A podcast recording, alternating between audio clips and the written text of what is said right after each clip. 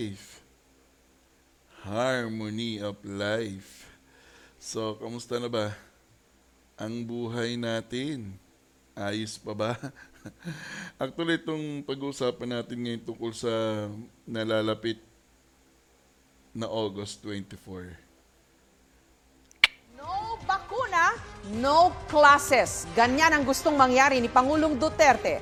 Ayon sa Pangulo, hindi raw niya isasakripisyo ang kaligtasan ng mga kabataan. Paglilinaw naman ng kanyang spokesperson, face-to-face classes lang ang ayaw ng Pangulo habang wala pang Ang napili nating uh, school opening date ay August 24. Pero hindi ibig sabihin, So, yun nga, uh, August na ngayon, no? Today is August uh, 3. August 3. And then, almost three weeks from now, start na yung much awaited na first time in history sa bansang Pilipinas may pasok sa August 24. Okay? So, it is final unless i-rebuke ng ating Pangulo. But for the meantime, sa kasalukuyan, tuloy ang pasok sa August 24. So, first time din sa history ng Pilipinas, uh, may choices sa mga bata online, blended, modular. Okay? Yan yung gusto kong pag-usapan natin ngayon kasi para sa akin, ah, parang pakiramdam ko lang nga may may pag, may meron itong epekto ah, sa mga bata, may mga epekto ito sa magulang. Psychologically, nakikita ko yung epekto nito eh. Kasi para sa akin, ah, okay yon magkaroon ng choices ang bata or ang magulang or ang guardian ng bata kung ano yung kakayahan na meron sila. Either it will be online, either online, uh, blended, or modular. So bigyan muna natin ng konting paliwanag. Ang online, okay, pag pinili mo yung online, ibig sabihin may internet connection ka, medyo maganda yung internet connection mo. Pag sinabi nating maganda, medyo mataas yung kanyang megabytes per seconds o yung Mbps na tinatawag, okay? Mabilis yung yung internet connection mo. Kasi nga pag online, most likely gagamit, gagamit kayo ng mga video conferencing which is yun nga yung Google Meet and then magkikit mag-uusap kayo ng mga teachers nyo sa Google Classroom pero may iba pa namang platform. Pero yun kasi yung madalas ng mga trainings ngayon no ng mga teachers ng Department of Education more on sa Google platform. So yun yung sa online. So magsasubmit ka, magpe-present ka ng PowerPoint mo. Siguro magre-report ka, magpe-present ka ng PowerPoint mo using Google Classroom or Google Meet. Ah, depende sa magiging teacher nyo. So yun yung online. So sa online, pwedeng cellphone ang gamitin mo kasi meron din namang application ng Google Classroom at Google Meet sa cellphone. Um, meron din, kung may laptop ka, yun din, magagamit mo yung laptop mo. And then kung may desktop ka, much better. Ako, I would suggest sa mga naka-online, uh, desktop or laptop para mas malaki yung screen nyo. Or kung naka-cellphone kayo, may nabibili naman ngayon na parang uh, magnifying, magnifying glass na para pag nilagay mo yung cellphone mo sa likod, medyo malaki yung makikita mong view. Nga lang, ganun pa rin, papasok mo pa rin yung kamay mo doon sa likod ng magnifying. Kaya ako sinasuggest ko lang naman, kung sakaling may total, kung online na pinili nyo, why not improve it? Okay, gawin mo ng laptop yan, gawin mo ng desktop yan. Uh, para mas masarap or mas convenient yan yung pag-aaral mo sa screen. Okay? Uh, mag-invest, mag invest yung magulang mo kung may kakayahan. Then, kung wala pa internet, papabit kayo ng internet. Kung may internet na kayo, much better. Kung may connection na kayo. And yun yung online. So, ibig sabihin, lahat ng pag-aaral, lahat ng pagpasa ng assignment, projects, quizzes, and everything and anything about schooling, online. Okay? So, technology ang number one sandigan mo pag online ang pinili mo. Now, kung ang pipiliin, pinili mo naman blended, so mix yun, no? pinaghalo. Yan, blended. Okay? Kaya nga yung tawag natin sa, ano, blender, di ba? Yung nagbi-mix ng mga juices, okay? mga pinaghalo. Sa blended learning pairing, uh, pwedeng com- combination, okay? Pwedeng online, pwedeng modular, pwedeng online, offline, kasi may tinatawag na offline learning. Halimbawa, mag-online ka lang para i-discuss ng teacher yung gagawin mo and then mag-offline na kayo, gagawin nyo na yung mga dapat gawin. Through means kung ano yung activity papagawa ng teacher. So, ibig sabihin, hindi direktang online magtuturo. Okay? So, depende sa teacher yon kung, kung blended na pipiliin mo. Pero pag sinabing blended, pinagsama. Okay? Blended din ang tawag sa naka-module ka and then nag-online ka rin. Okay? Blended din yung tawag doon sa may flash drive ka. Okay? Meron kang flash drive and then yung flash drive mo, uh, binigay sa ni teacher na doon lahat ng activities mo. Kasi nga wala kang internet pero may laptop ka naman. Or yung cellphone mo may OTG connection so pwede mo ilagay doon yung flash drive. Mabubuksan mo pa rin yung file. So blended pa rin yun, no? pinagsama. Technology, online and offline. Kaya yun yung pangalawa. And then pangatlo is the modular. Ito yung mga walang kakayahan talaga na magkaroon ng cellphone, ng any technology na hindi kakayanin. Kaya modular. So, ang mangyayari based do sa current situation, yung module ihatid ng teacher sa bahay or sa barangay and then doon pipick upin ng magulang, then uuwi sa bahay nila and then nandun na yung mga instruction kung ano gagawin ng bata sa pag-aaral using module. Now, bakit natin kinakailangan pag-usapan ito? Anong meron? Ako personally nakikita ko yung discrimination para sa akin. Nakikita ko yung discrimination in a way na pag mayaman ka, may kakayahan ka, mag-o-online ka. Anong pagkakaiba? Sa online, may interaction with your teacher. So, pag may tanong ka, right there and then, nasasagot ng teachers yung questions. Kung ano yung gusto mo linawin. Right there and then, na ibibigay ng maayos yung instruction. So, ibig sabihin, mas advantage do sa mga estudyante na gumagamit ng online. Mas naipapaliwanag sa kanila. Mas naiintindihan nila at may interaction sila sa teacher directly during session nila. Sa modular, walang ganun. Okay? Magkakaroon lang ng interaction ng teacher at ang student or ang parent siguro through cellphone, magte-text. Okay? Magtatanong. Pero malabo pa rin yun. Kasi iba pa rin talaga pag naririnig mo mismo at nakikita mo yung taong nagtuturo sa'yo. Now, pag ikaw ay modular, uh, bibigyan ng pagkakataon ng guardian mo, ang magulang mo, or kung sino yung nakakatanda sa bahay, na tulungan ka doon sa mga activities. Okay? So, parang feeling ko, bukod sa challenging siya, discriminating.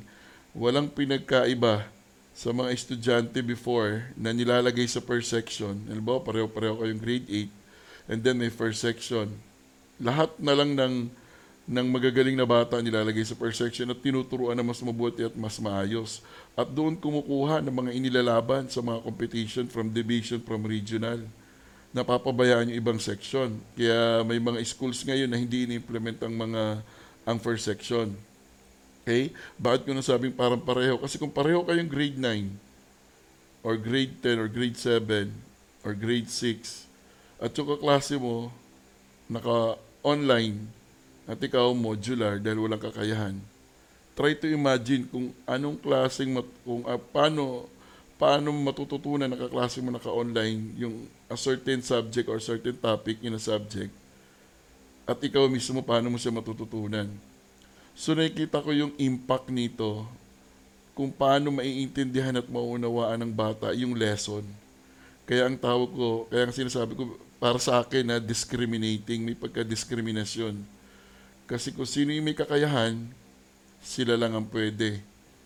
Mabigyan ng biyaya na makaharap, makausap nila yung teacher nila, interaction through technology. Pero yung naka-module, wala. Discriminating ang tawag ko, no? Parang nadi-discriminate sila. Kasi, kung ang decision ng government na ituloy yung, ang schooling, sana nag-stick na lang tayo sa modular lahat. Kasi mas marami namang Filipino ang walang kakayahan na mag-provide ng sariling internet connection.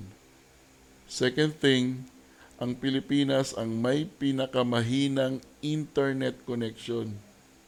Not just in Asia, malamang sa buong mundo. At ilang beses nang napatunayan yan. Tayo ang may pinakamahina at pinakamabagal na internet connection. And then, and yet, ang mahal ng bayad sa internet connection. Nakakalungkot. Sabi ko nga, nung, nung binanatan ng ating Pangulo ang ABS-CBN regarding doon sa prangkisa nila, Ah, ang stand ko doon, mas maganda sana kung binanatan din ng Pangulo ang mga company na nagpo-provide ng internet connection. Kasi mas maraming matutuwang Pilipino. Sa ABS-CBN, ang mga natuwa lang naman, mga fans ng GMA o yung mga hindi nanonood sa ABS-CBN. Ang mga nagalit lang naman, mga naging kawawa is yung mga maka-ABS-CBN. So nahati. Pero kung ang tinutukan din ng Pangulo, yung internet connection ng bansa natin, at yun ang kinastigo ng Kongreso, matutuwa ang buong Pilipinas. Kasi lahat na ng Pilipino umaasa sa data connection kung wala ka internet connection. Mas marami sana na ginawahan at medyo mas maganda yung possibility ng online learning. So ulitin ko lang, para sa'yo, naiintindihan mo ba kung ano yung mangyayari starting August 24? Ako nakikita ko psychologically and emotionally magkakaroon ito ng impact sa bata, sa mga mag-aaral, sa mga teacher na pupunta siguro first time. Kung, kasi usually ang gumagawa lang naman ng pumupunta sa mga bahay is mobile teachers. Kaya nga lagi ko sinasabi, mga mobile teachers talaga mga bayaning teacher yan. Kasi sila yung mga naghahanap ng estudyante. At pag nakahanap na sila, usually dadalhin sa isang barangay at doon sa barangay doon tuturuan. Ngayon, yung mga teacher sa loob ng classroom ng public school, ganun na rin ang gagawin pag modular. Pero na lang kung may coordination sa barangay, pupunta sa barangay, doon iiwan yung module. Pero ang tanong, parehas ba na matututo ang bata na nag-aaral using online, modular or blended? Kung pare-parehong grade 9, pare-parehong grade 10? Parehas ba ang resulta nun? I doubt. Kasi kung yung face-to-face nga natin before nung wala pang COVID, tandaan nyo ha, nung wala pang COVID, mas lamang ang nasa first section kaysa yung mga nasa huling section. Now, ganun din yung nakikita ko dito. Discriminating. Kaya malaki ang magiging function dito ng mga psychologists, ng mga guidance counselors, kung paano nila tutulungan yung emotion at yung pananaw ng mga estudyante patungkol dito sa uri ng pag-aaral na matutunan ng mga bata o first time gagawin ng mga mag-aaral. Nakakalungkot man pero yan na yung sitwasyon natin. Mangyayari na yan sa August 24. Magsisimulang mangyari rather sa August 24. I'm, I'm supporting education 100%. Pero kung paano natin to i-deliver sa mga bata, yun ang question ko. Ang hirap.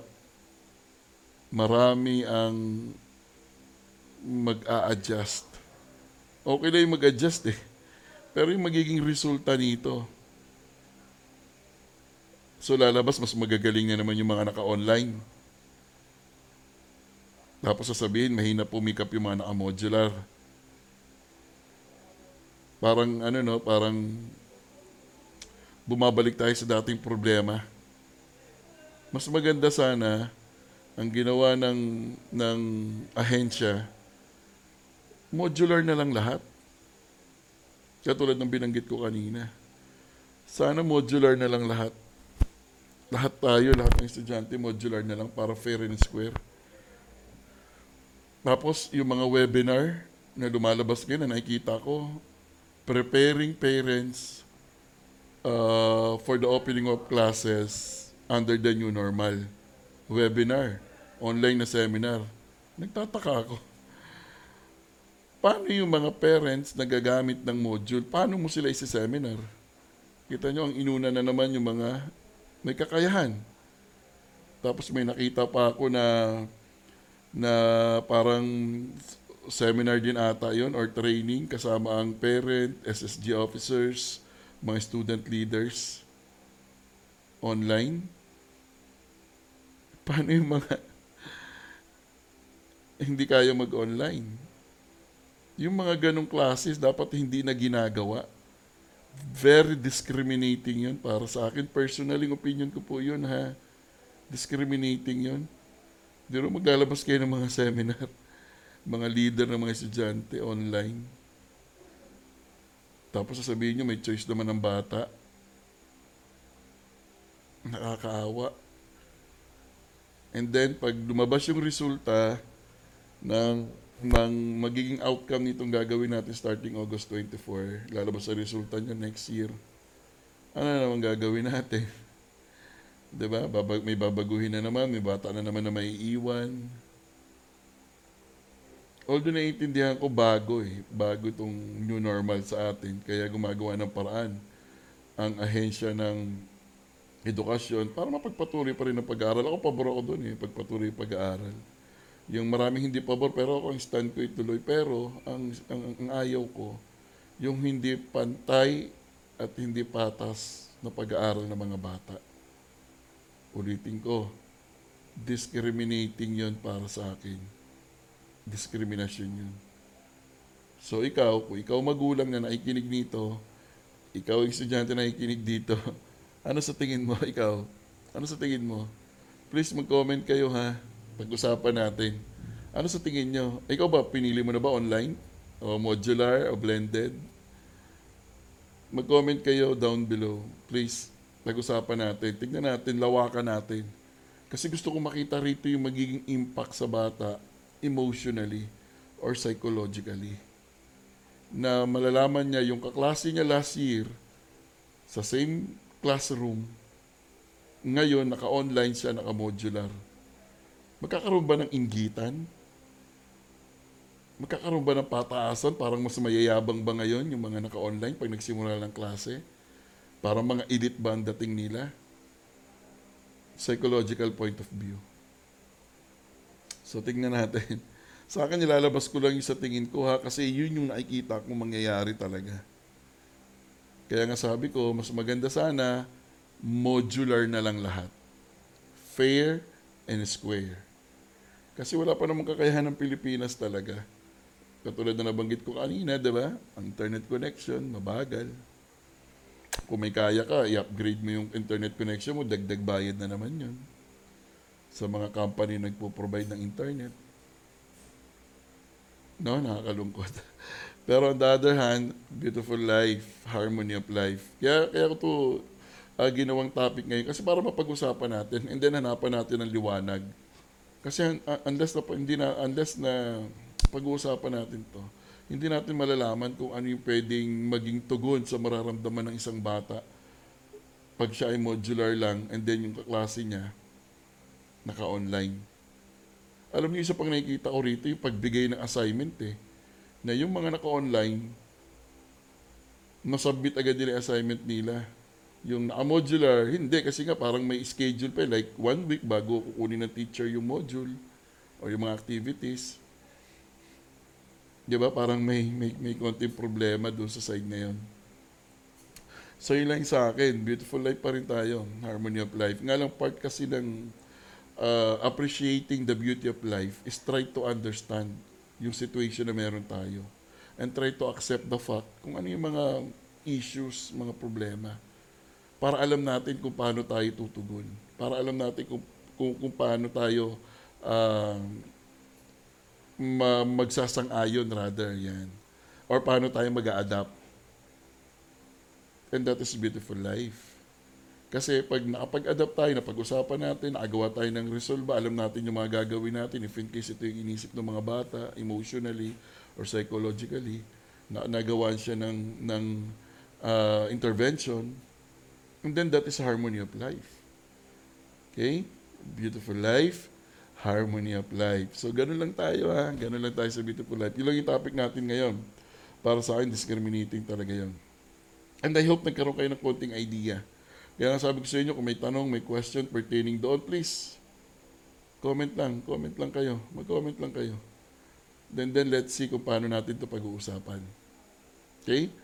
Uh, bala ko nga magkaroon ng kausap pagdating sa ganito and then mag-open ako ng vlog and then kukunin ko yung opinion ng estudyante, opinion ng nanay, and then magkakaroon tayo ng interaction pertaining doon. So I hope may mga parent na pumayag, may mga mag-aaral na pumayag na pag-usapan itong issue na to.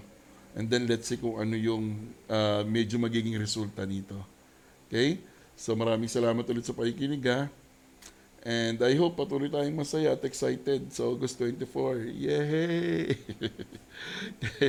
sa beautiful life, harmony of life. So tanda natin, we only die once. But we always live every day of our life. Ang sarap-sarap mabuhay. Lalo na kung alam mo kung paano mabuhay. So this is Ems once again. See you on my next vlog.